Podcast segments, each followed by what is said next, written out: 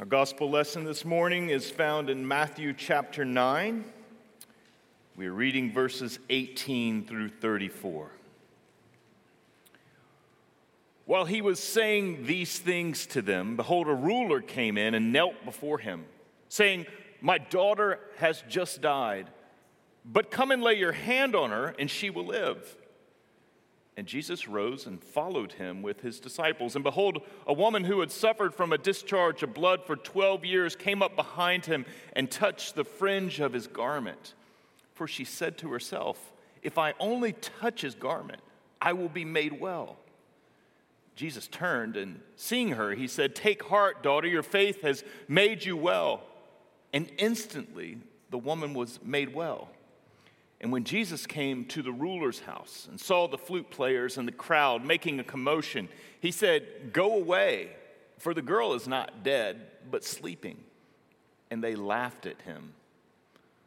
But when the crowd had been put outside, he went in and took her by the hand, and the girl arose. And the report of this went through all that district. And as Jesus passed on from there, two blind men followed him, crying, Have mercy on us, son of David. When he entered the house, the blind men came to him, and Jesus said to them, Do you believe that I am able to do this? And they said to him, Yes, Lord. Then he touched their eyes, saying, According to your faith, be it done to you. And their eyes were opened, and Jesus sternly warned them, See that no one knows about it. But they went away and spread his fame through all that district. And as they were going, behold, a demon oppressed man who was mute and brought to him. And when the demon had been cast out, the mute man spoke, and the crowds marveled, saying, Never was anything like this seen in Israel. But the Pharisees said, He cast out demons by the prince of demons. This is the word of the Lord. Let's pray. Father, as we come to your word today, we confess that in us there is darkness, but in your Son there is light. In us there is blindness, but in your Son there is sight. And God, we confess that in us there is great poverty and need, but it's in your Son that there are riches. And so we come today and we ask for wisdom Lead us in your truth and teach us today by your Spirit. And may we look to Jesus. Speak, Lord, for your servants are listening. Amen. Several years ago, I was on a day hike with my sons along the Appalachian Trail. We decided to extend our hike and return to the car via a different route. This seemed like a good idea at the time we had some sketchy information from a guidebook, and then we began to note that the trail junctions where we were were not well marked. We had a phone that was helping guide us through the many different sections, and that was brilliant until we lost cell phone coverage. And so we re- arrived at one particular junction. It was a moment of great consequence, and we were of divided opinions about which way to go. There was a turn to the left and there was a turn to the right. From our memory, we knew that if we went the wrong way, we would be roughly nine miles away from the car. So it was important to get this right. We had to make a decision. We had to commit. And it's at this point in Matthew's gospel where the crowds following Jesus are at a similar consequential moment. They had to make a decision, they had to commit. They'd heard Jesus' teaching. They'd seen the mighty deeds that he was doing as he rescued men and women from disease, as he rescued men and women from demons, as he rescued men and women from death, and as he rescued men and women from their sins and their consequences. Now, what will the response be? In verses 33 and 34, we see the two options it is to the right or it is to the left. There's a response of faith that marvels at Jesus and entrusts the self to him. Or there's a retreat into unbelief that dismisses Jesus and explains him away. Our passage this morning focuses on the response of saving faith, of what it means to receive Jesus through a distraught father, a desperate woman, two blind men, and a mute man. And specifically, we're going to see three things about the characteristics of saving faith and what that faith involves. But first, we'll see that faith involves need. Second, we'll see that faith involves confidence. And finally, we'll see that faith involves an object. And so let's consider each of these briefly. First, we see that saving faith involves need. In this section of Matthew, each of the people presented to us as examples of saving faith share one common trait. That common trait is that each of them is in desperate need. They face a problem within our fallen world to which they can find no answer. There is no solution. They are at the end of their resources. A father who's the ruler of a local synagogue loses his daughter and he knows there is nothing that can be done. He has no resource, no power that he can harness, no one that he can call upon. He is in desperate need, left to himself. There's a woman who, at no fault of her own, experiences debilitating and socially isolating blood loss. She was considered unclean according to the Levitical law. There are two blind men and a mute man. And as invalids and cripples, as those suffering from disabilities, they would have been shoved to the margins of first century society. Yes, the common denominator that unites these people is their suffering under the pains of a fallen world in which things are not as they are supposed to be. This is the denominator that unites them. They are in desperate need. And they actually cannot conceal that need and that need cannot be contained, it's exposed. Their weaknesses are known. They are so desperate that they're even willing to step outside of what was socially acceptable.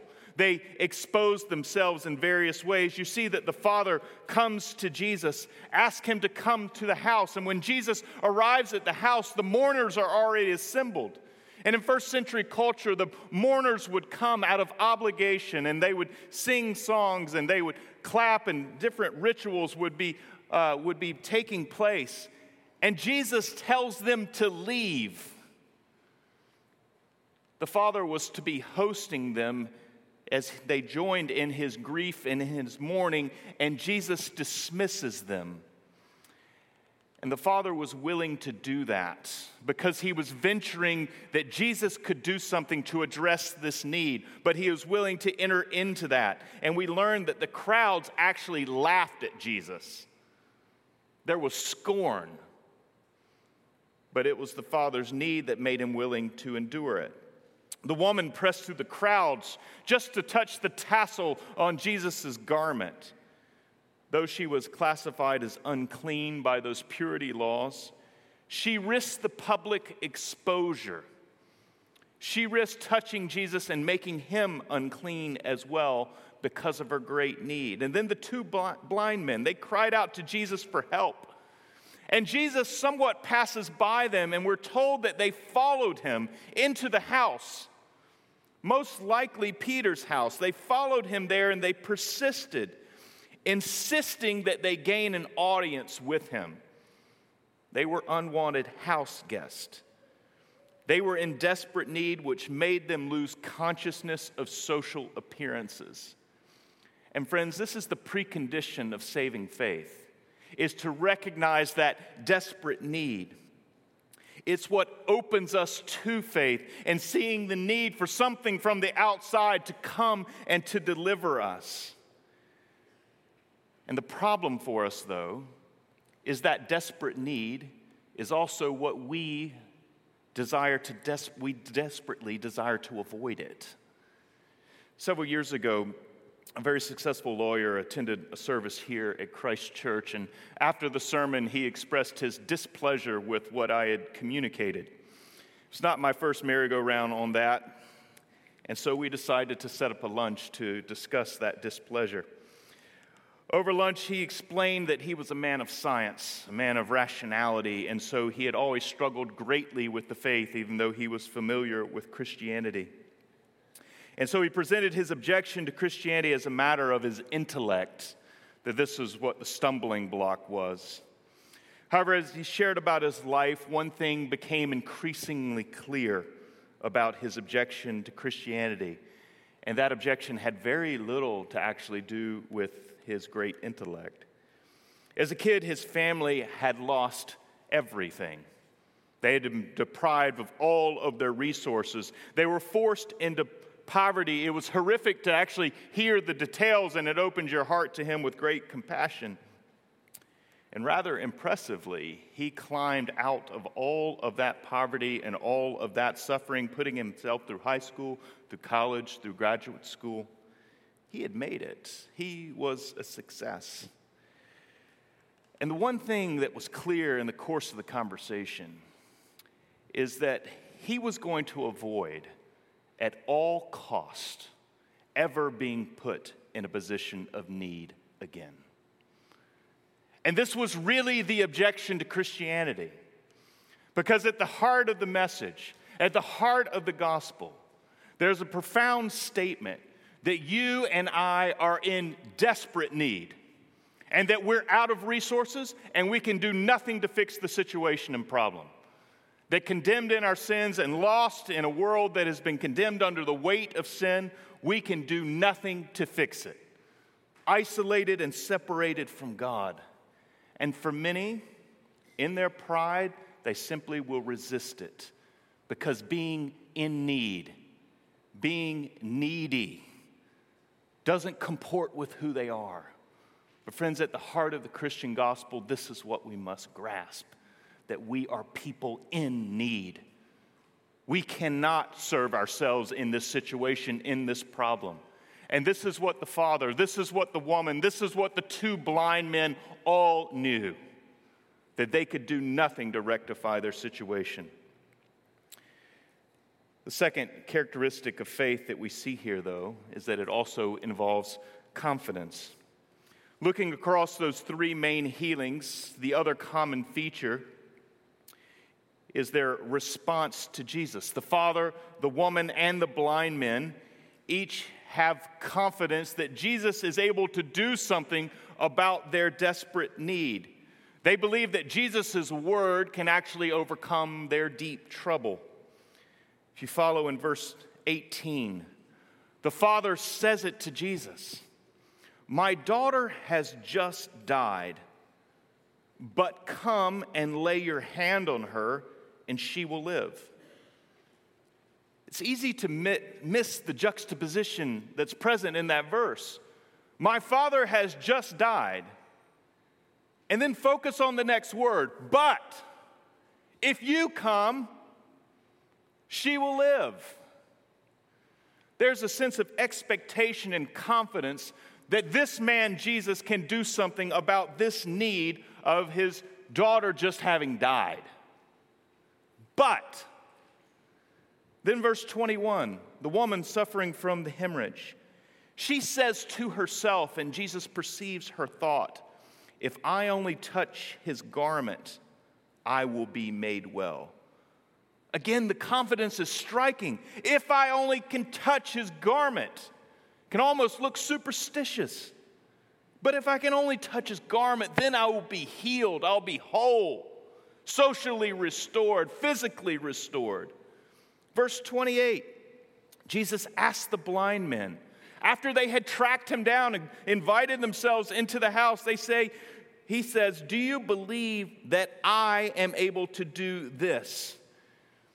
And their wonderful answer, Yes, Lord. They believed that He was able. Now, this doesn't mean just because they had confidence that their faith was perfect and without questions and answers and certain doubts or certain struggles. But there was a confidence that Jesus' word was stronger than their situations. And, friends, does your faith involve this sort of confidence in the promises of the gospel? When you experience the guilt and the shame of your sin, And then when you hear the word of the gospel that your sins have been forgiven through the death and resurrection of Jesus, do you say, Yes, Lord? Is that your response? Yes, Lord. Even though that's not how my circumstances feel, but yes, Lord. Your word is stronger, your word is truer. When you find yourself hung up in the snare of sin and you hear Jesus say that through his death and resurrection that he promises to set you free, to disentangle you, to set you upon the path of a new endeavor after obedience. How do you respond? Do you say, "Yes, Lord. I believe, help my unbelief, but yes, Lord. Your word is true, your word is stronger, your word is more certain." When you find yourself discouraged by the strength of evil in our world, the injustice, the violence, the corruption, the apathy, half heartedness of the church, and you hear the promise of the gospel that God one day will make everything new and will make everything right, what's your response to that promise? Is it to say, Yes, Lord? Or when you stare down at your own mortality, when you feel the weakness of your own body, when you know very clearly that your days are numbered, feel all of that and you hear the promise of the gospel that God will one day raise your body imperishable to live before Him in a new heavens and new earth, that He will take it from dust and He will restore it. How do you respond? Do you say, Yes, Lord? This is the expectation, this is the confidence that Jesus is inviting us into in a saving faith. Is to grab hold of those great gospel promises and through all the seasons of life, in our desperate need, to look to Him and say, Yes, if only you come, if only you show up, only you are able. Yes, Lord. It's two words. It's the sinner's prayer to say yes to the promises of the gospel. Third and final characteristic of faith that we find here is that faith also involves an object. In these healings, it's important to note that faith is not simply optimistic thinking, it's also not a general hope that things are just somehow going to get better. It's not belief in a generic supernatural force that will perhaps help us out. No, faith here is trust in an object, specifically a person. This becomes very clear in the healing of the two blind men. After following him into the house, Jesus asked the question Do you believe that I am able to do this? They had been crying out to him, Have mercy on us, son of David. This is what they were crying out to him. And they are actually the first people in the Gospel of Matthew to use this title for Jesus. They were recognizing that Jesus fulfilled a certain office, that he was the one sent by God to fulfill the promises made to David, that one of his sons would sit upon his throne forever. And though blind, they had a spiritual perception that no one else had. From their need and from their devastation and from their loss, they could see Jesus. And they were crying out, Have mercy on us, son of David. And they knew that the son of David, in accord with all the great promises of Isaiah 35, particularly if you follow in verses 4 through 6, that this son of David, he would come and that he would come on this great day of God. And it was on that day that the blind would see, that the mute would begin to sing, that the lame would walk, that there would be great joy as all the impacts of sin in our world were undone. And they could see, despite their blindness, that that day was breaking into the world in this man. And so faith has this object it is Jesus, that faith has to be directed to him. And friends, it's not the quality or the strength of your faith that then saves you. Undoubtedly, this father, this woman, and these blind men and the other mute, they had abundant reasons to be cynical, to doubt. But we're told they believed They believed expectantly. And friends, what saves us is not that quality or strength of our faith, but it is rather the person that we believe in. He says repeatedly in our passage, Your faith has made you well. Your faith has saved you. Because what we are doing is looking to Jesus. And when we look to Him, even with the smallest amount of faith, His infinite resources are at our disposal. And all the treasures of the gospel we can then dig up and they become ours in God's grace and in God's mercy, and He pours them out. And so we look to Him, the object of faith. And friends, we come with the crowd. That crowd that was witnessing all that Jesus was doing. They had heard his teachings about the kingdom. They had seen strange things, the kingdom's power being exhibited. And we come to an intersection, and there's a turn to the left, and there is a turn to the right. And it's a moment of great consequence. And we have to ask ourselves the question which way are we going? Which way do we go with this Jesus? Because the one option is not just to stand there, thinking that if we just stay still, that everything will be okay. No, we're forced to the right or to the left. That's the consequence of the moment as the kingdom comes and as all that power comes to bear. And Jesus is calling us to venture out on Him in faith.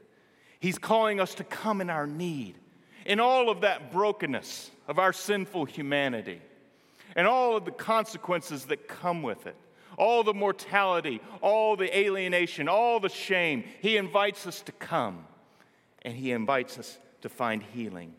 He invites us to come confidently, expectantly, that he's the one who alone who can address these deep needs. And he invites us to come to him personally, putting our faith in him not a generic faith, not a blind or an unknown God, but the God who's come amongst us and entered into our own pain and suffering and taken it all to the cross that he could neutralize it, that he could receive it into himself, that he could destroy it, and that he could bring us to himself. Friends, this is the Jesus who invites us to turn and to follow him because of all of the great things of the teaching of the mighty deeds that the great day of God has come to the earth in him. And so let's follow. Let's take up that saving faith and let's say, Yes, Lord. Let's pray.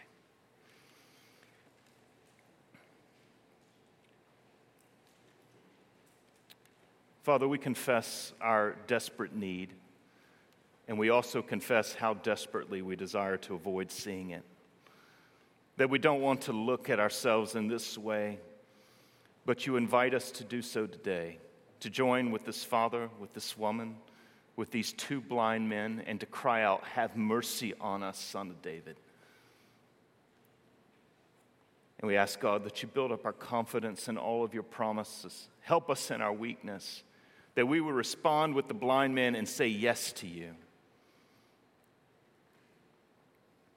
And Lord, we ask that our our Lord Jesus would always be the object of our faith, captured by Him, that we would look to Him in great confidence of all that you have promised, that all of your promises to us are yes and amen in Him. Help us. We ask in the name of our Lord Jesus. Amen.